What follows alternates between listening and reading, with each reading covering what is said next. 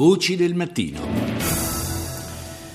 Continua a salire di tono il confronto diplomatico fra Russia e Occidente dopo il botta e risposta circa il possibile invio di armi pesanti americane in paesi dell'Europa orientale e il dispiegamento di truppe russe lungo la frontiera con la Nato. Ieri Vladimir Putin ha annunciato che nei prossimi mesi Mosca arricchirà il proprio arsenale nucleare con 40 missili a largo raggio dotati di tecnologia che li renderebbe non intercettabili da alcun sistema antimissile.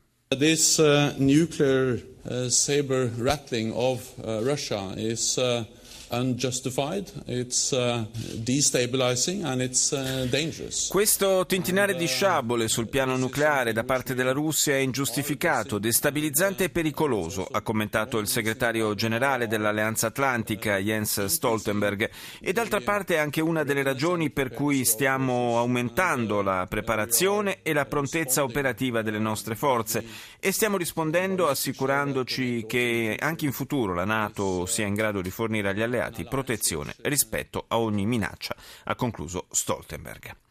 Partenza faticosa per i colloqui di pace sullo Yemen convocati a Ginevra. Ne parliamo in collegamento con Sanaa, con il coordinatore delle Nazioni Unite in Yemen, Paolo Lembo. Buongiorno. Buongiorno a voi. Dicevo partenza faticosa innanzitutto perché l'arrivo di alcune delegazioni è stato un po' eh, complicato, diciamo così, ci sono stati alcuni eh, ritardi, qualche incidente di percorso, qualche polemica, però eh, tutto sommato il fatto che alla fine tutte le delegazioni abbiano potuto raggiungere la città svizzera e, e, e siano presenti a questi colloqui può già essere considerato un piccolo successo? Beh, eh, forse sì, ma con molta fantasia, nel senso che anche la logistica stessa che lei ha indicato di portare insieme le parti in una stessa stanza in un hotel di Ginevra è stata, è stata monumentale, è stato molto difficile. Evidentemente questo nasconde le difficoltà politiche che tutti sappiamo renderanno l'esito di, questo, di questa prima tornata di consultazioni molto difficile.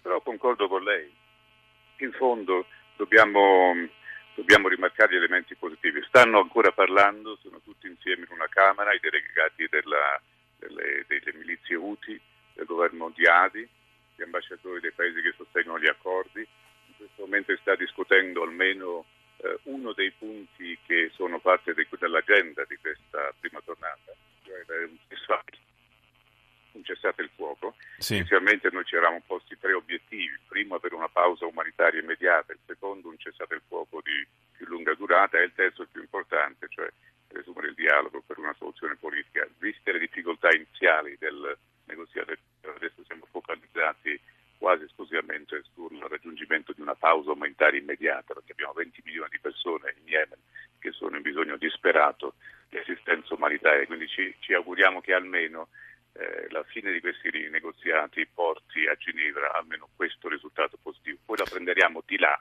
per, per amplificare questo risultato in un dialogo politico che porti una conclusione politica alla guerra in certo. Certo, eh, Lembo, il fatto che cominci il Ramadan in qualche modo potrebbe favorire l'approdo a una tregua? Sì, e questo è quello che noi abbiamo ribattuto, il valore simbolico del Ramadan dovrebbe incoraggiare tutte le parti al conflitto che tengono a certi principi islamici, appunto rappresentati dal Ramadan, nell'esercitare eh, così, un'attitudine caritatevole nei confronti dei civili che sono vitt- le vittime principali di questo conflitto, donne, bambini, anziani, insomma, gente che se non muore sotto i bombardamenti, perché mentre ci parliamo in questo momento la città è bombardata, anche in questo mm. momento lo è stata negli ultimi tre mesi se non si muore sotto i bombardamenti poi si muore perché non c'è cibo, perché non c'è acqua, l'acqua che c'è è inquinata, non ci sono medicine, quindi almeno che si lasciano le Nazioni Unite fare il proprio lavoro, mentre poi si discutono i termini politici di un possibile dialogo che ci auguriamo porti a una soluzione politica di questo conflitto. Naturalmente sappiamo che al di là delle fazioni interne yemenite ci sono diciamo, dei tra virgolette eh, padrini eh, politici maggiori che sono all'esterno dei confini dello Yemen. Eh, forse una, mm, il raggiungimento, la ricerca di una soluzione politica non può prescindere dal coinvolgimento di questi paesi. Certo, e questa è la grande sfida. La grande tragedia anche avere eh, quasi 30 milioni di persone in questo paese che sono intrappolate da una geografia politica che ha poco a che fare con le dinamiche interne del paese ed è la, la relazione tra l'Arabia Saudita e, il, e l'Iran e tutto è, è, ricomposto in questa equazione. Se poi eh, non viene risolta questa equazione, questo conflitto, come molti altri conflitti del Medio Oriente, avranno poca speranza di essere risolti. Io penso che noi come ONU eh, dobbiamo continuare a lavorare per far capire che una soluzione militare a questo conflitto non ci può sì. essere, che i risultati di questo bombardamento non hanno portato nessun obiettivo politico e che può essere devastante proprio per quelli che sono dietro questo conflitto continuare a esercitare rigidità ed è questo uh, su quello su cui noi dobbiamo continuare a lavorare nei prossimi giorni negoziato e nella prossima tornata, probabilmente dopo Ramadan. Grazie a Paolo Lembo, coordinatore dell'ONU in Yemen, collegato con noi dalla capitale yemenita Sana'a. Grazie di essere stato con noi.